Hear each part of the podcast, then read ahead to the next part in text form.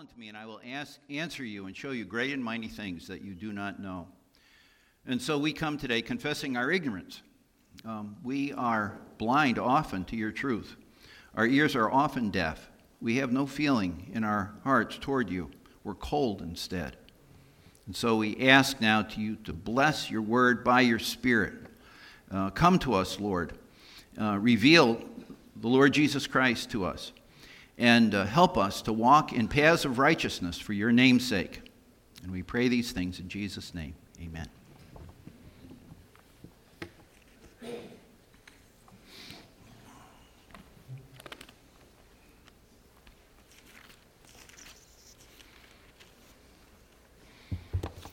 October 25, 1415. Do you know what happened that day? Anybody know? Sometimes I ask questions like that, and to my amazement, somebody does. October 25, 1415, was the Battle of Agincourt.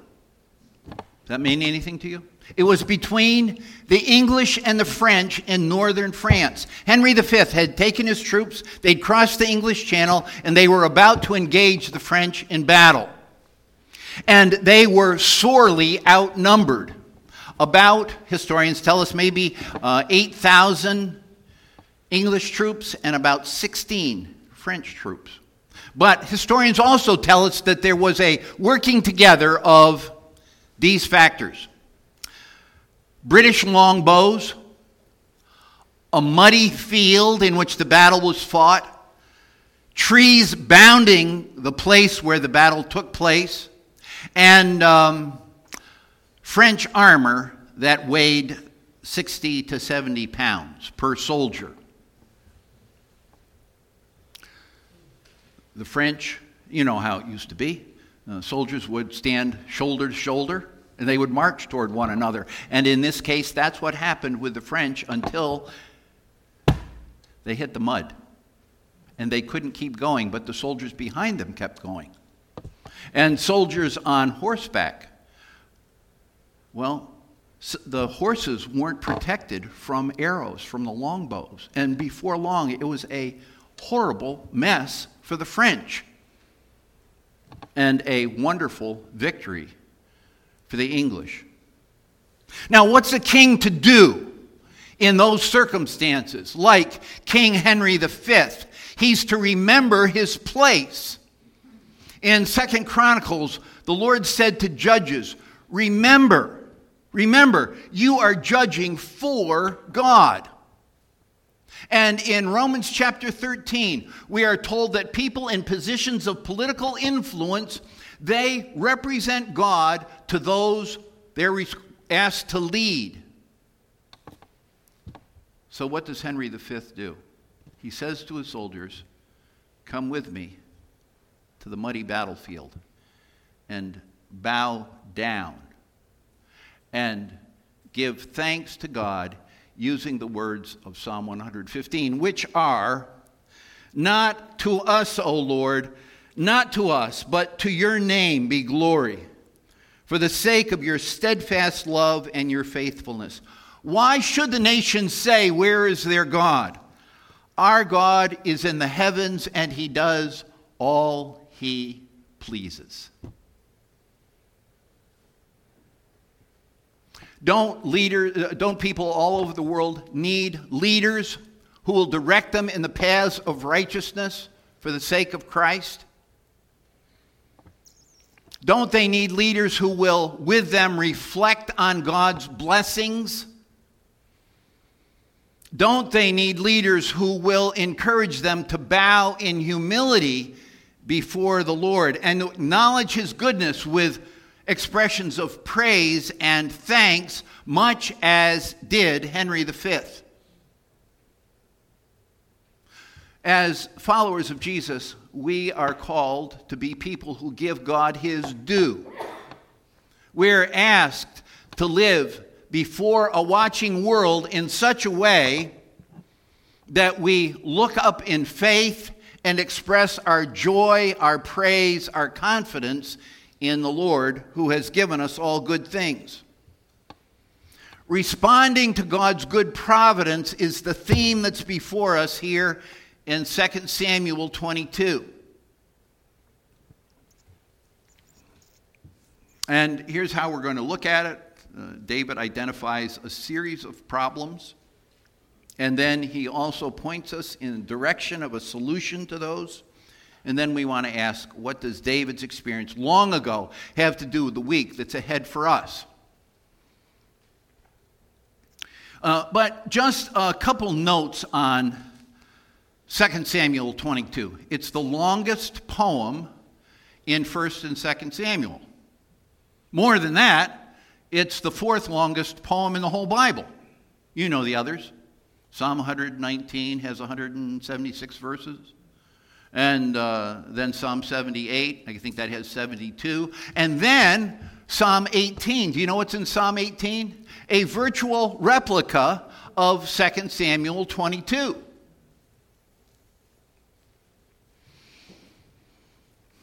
Well, this is toward the end of David's life now. I know you thought we'd never get there, but we're inching close in that direction. Uh, before we look at this chapter, though, let's just try to see how it fits into the last section of 2 Samuel. Uh, was making fun of me a few weeks ago, talking about how I'm very interested in chiasms. Well, that's what we find here. See it? Uh, narrative atonement for Saul's corporate sin in chapter 21, which is balanced by narrative atonement for David's corporate sin in chapter 24.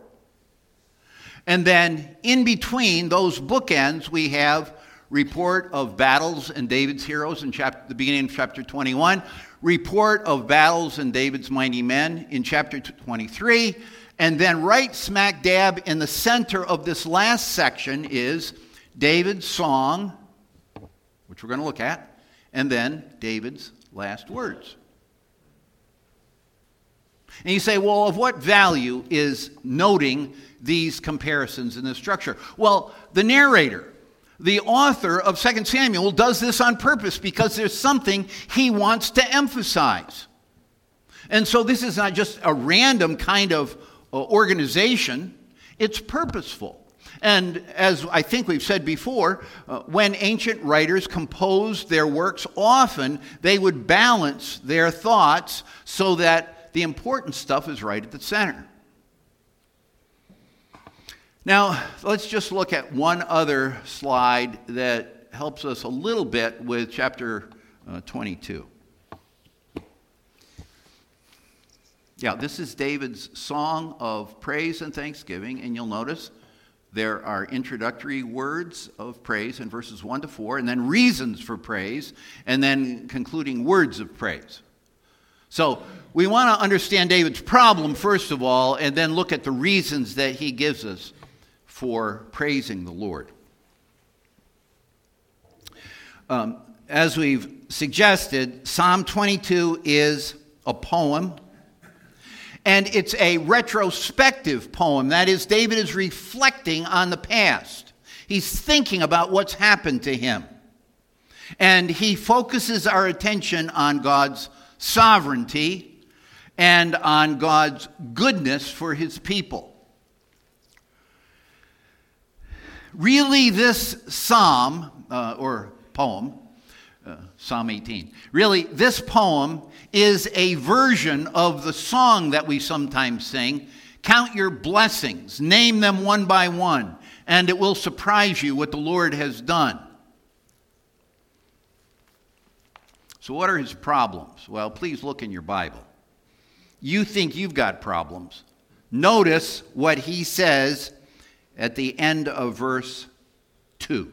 Well, before we go there, uh, look at the beginning of verse 1. Uh, David uh, spoke to the Lord the words of this song on the day when the Lord delivered him from the hand of all his enemies and from the hand of Saul. So that's the overarching idea. He's in bad situation, uh, but the Lord delivers him. So what were his problems? End of verse 2. He praises God because he's deliverer He needs to be delivered from something. At least we know he needed to be delivered from Saul and other enemies. Then look at verse 3. David, in order to be delivered, needed a shield. He needed protection. He needed a horn of salvation. That is not a horn, trumpet horn, but rather horn like the horn of an ox, uh, a horn that would, uh, that would engage the enemy. And then what's next? I need a stronghold, refuge, someone to save me from violence. I have enemies. End of verse 4. Death encompassed me, torrents of destruction assailed me, Sheol entangled me, snares of death confronted me. And then verse 7, I think, begins with an understatement. He says, In my distress, I called upon the Lord. Think about all those problems David lists.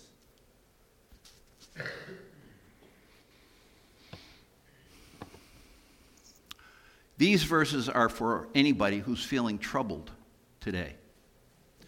Uh, anybody who's discouraged, despondent, depressed, feeling overwhelmed. Um, you know the song, Trust and Obey? Not a burden we bear, not a sorrow we share. These verses are for somebody who feels burdened and distressed. Part of our struggles flow out of the fact that we live in a fallen world but David makes this point here you are not alone. Whatever your burden today, you're not alone. Doesn't matter how bad it is, you are not alone. David, centuries before you, endured the same kinds of things that are in front of you right now. And so 2 Samuel chapter 22 and Psalm 18, which are almost identical, those are for somebody just like you. Let me encourage you when you leave here today, take your Bible and read over those two passages. Meditate on them. Think about the Lord's promises there. Well, that's the short version of David's problem. Now, let's tick down through. I mean, we have 51 verses. We can't hit every one of them, you know? So we're going to kind of hit some of the high points in terms of David, the, the, the kind of solution that the Lord provides for David. How does David go on? Well, what's obvious here is that with all of these burdens, David has found some way to praise the Lord. And we might pause just at this point. Have you found a way to praise the Lord in the burdens that you feel? That's an important question to ask. How does David give him thanks? Well, the rest of the psalm answers that question. First of all, look at the end of verse 7. In my distress, I called on the Lord. From his holy temple he heard my voice, and my cry came to his ears. Though David is threatened with death and all kinds of other problems, God hears him. What a thought! God hears when you cry. He says, Call unto me, and I will answer you. When it seems like I'm all, I'm all alone, He is attentive to my needs. He hears what's going on. That gives me reason to perk up a little bit and pay a little more attention to what he sees here as the solution to the problems he's facing. There's reason to pay attention and perhaps to give praise. We don't want to go that far just yet. Uh, perhaps to give praise because of who the Lord is. So please look at verses 8 through 16. What are we told there? Well, God is great. He's good. He's in the heavens, and then please notice verse 10. He bowed down the heavens and came down. God's not way far away, as if he's disinterested in you. He comes into time and space. That same word is used for us at the Tower of Babel. Uh, here are people who are going to make a name for themselves. And then what do we read? God came down to see what was going on. And, and just using that language is kind of a, uh, a mocking kind of thing. They're building this big temple, this big tower that's going to reach up into the heavens, and he has to come down to their tower. But God's coming down is more personal than that kind of coming down eh, eh, in what I think was a scowling way. His coming down to you is knowing all that you face and being on your side and being committed to find out, finding out, seeing the details of your life so that he can walk with you step by step that's the promise. I, will, I won't leave you or forsake you, the Lord says to his people.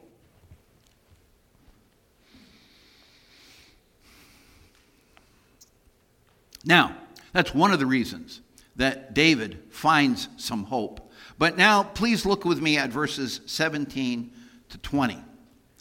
Though God is great and he's in the heavens, uh, he comes down look at the personal way in which God reveals himself here. Uh, verse 17 He sent from on high and took me. He drew me out of many waters. He rescued me from my strong enemy, from those who hated me, from those who were too mighty for me. They con- confronted me in the day of my calamity, but the Lord was my support. He brought me out into a broad place. He rescued me because he delighted in me. And please notice, as those personal pronouns are rattled off for us, the Lord isn't looking at David uh, sort of shaking his head as if he doesn't quite measure up. That's not at all the point. The point is that the Lord is coming to David in his time of need and in his uh, the, the perplexity of life. He's coming to him to meet him where he is because he cares about where he is and because his intention is to bless him and to lead him into what's best for him.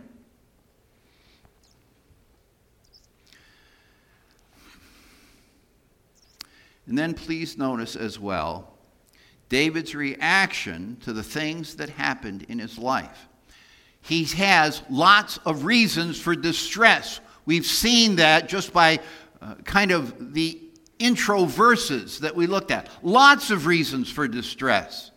And it reminds me of the, uh, the spiritual that raises the question where could I go? Where could I go? Where could I go but to the Lord? That's where the spiritual takes us, and that's where David chooses to go. In all of the difficulties that David experiences, he chooses to see the Lord's blessing. Now, this is a question worth asking. When you look at your difficulties, how do you think about those in relation to God? Where is God in the middle of the difficulties that you're facing right this minute? Is he scowling at you, sort of thinking, oh, I'm just giving you what you deserve. You should get a lot worse. Or is he working all things together for your good? That's the question. And the Bible is crystal clear in the answer. William Law was commenting on who might be viewed as a great saint. And he said, It's not the one who gives the most money, but the one who receives everything as an expression not of God's judgment, but of his goodness. That's the great saint. He receives everything that comes to his hand as an expression of God's goodness. The Lord has stooped down to you to meet you at the point of your need. That's the solution that David finds here in these verses.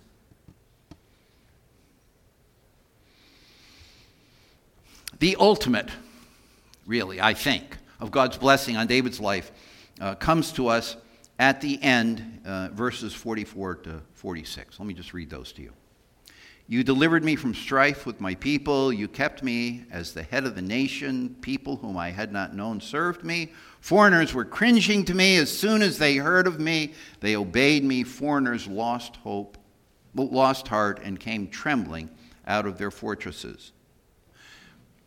David sees God's blessing in his, in his life. He's the anointed one, after all, he's the king. And he sees God's blessing on his life as the Lord enables him to defeat his enemies. Now, let's get the point of this poem. The point of it is reflecting on God's goodness in the middle of life's difficulties leaves, leads David to praise and thanksgiving. And we want to ask what's going on in your life in the difficulties that you face? To what extent are praise and thanksgiving part of the way in which you're responding?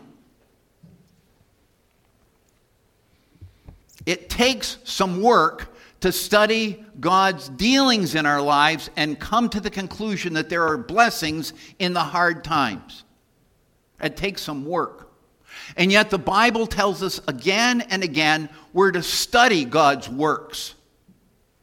Just look up that phrase in your Bible study God's works, His judgments. We're called to do that over and over again. There's a story about a pastor who was coming home at night with his young daughter in their buggy. And he wanted to think, and she was accustomed to talking to him all the time. And so he said, Well, as we're driving along, why don't you try to count the stars? He hoped that that would keep her off track a little bit and he would be able to meditate on whatever it was. Uh, she got up into the 300s and stopped and said, You know, Dad, I didn't realize how many were out there until I really studied them. And that's the way it is with the blessings of God on your life. We don't realize how many there are until we study them, and that's exactly what David is doing in this psalm. Did you know that this psalm is referenced, or I'm sorry, this poem, I keep on thinking I'm working out of Psalm 18. Uh, do you know that this poem is referenced two times in the New Testament? One is in uh, Romans chapter 15, and uh, the other is in Hebrews, and I want to read both of those to you. Romans chapter 15, we'll start with verse 8. I tell you that Christ became a servant to the circumcised to show God's truthfulness in order to confirm the promises given to the patriarchs, in order that the Gentiles might glorify God for his mercy, as it is written, Therefore I will praise you among the Gentiles and sing to your name. There it is. And then if you just flip over to um, Hebrews chapter 2.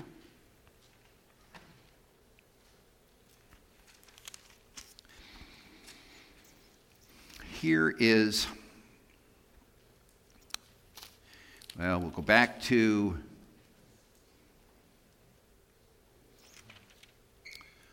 uh, verse 12.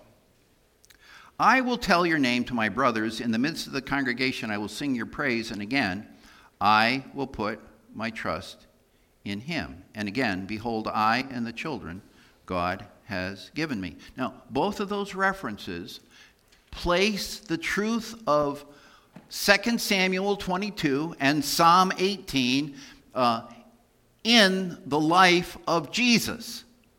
In other words, 2 Samuel 22 is ultimately fulfilled in the life of Christ. And the blessings of God that come to David come to him through Christ, if you get that. And the blessings that David experiences, um, the promises, the hopes there, they come to us through Christ. But it's not sufficient for us to say, oh, yeah, there is some kind of reference to Jesus in 2 Samuel chapter 22. The solution that David receives from all of his problems, the Lord's blessing on his life, the Lord hiding nuggets of blessing in the middle of his problems, um, those are intended for us so that we live in this world that David experiences and what we see in Jesus. That world that David experiences is one of blessing. And it's one that's marked by praise. And it's one that's marked by thankfulness. So, this psalm, David is a model for us of praise and thankfulness in the middle of a mess, pointing us to Jesus, who, in the middle of a mess, praises and glorifies the Lord, even on the way to the cross, so that he might save us from our sins. Those, psalm, uh, those words are there so that we enter into this world of praise and thanksgiving in the middle of the difficulties that we experience. And so, as I said before, this whole force of 2 Samuel 22 is in, designed to get us to think about, to think deeply about what are my problems and where in my problems do I find God's blessings? And then to move us to turn toward Him in praise and thanksgiving. Now, you can't do that apart from faith in Christ. Unless you're trusting that Christ is actually working his good plan in you and for you, you can't give him praise in the middle of difficulties. But that's the call to Christians. Trust in the Lord don't depend on your own understanding. In all your ways, acknowledge Him, and He will direct your paths. Can you think of anybody who modeled the kind of praise filled, thanks filled living that we see in David and we actually see in Jesus?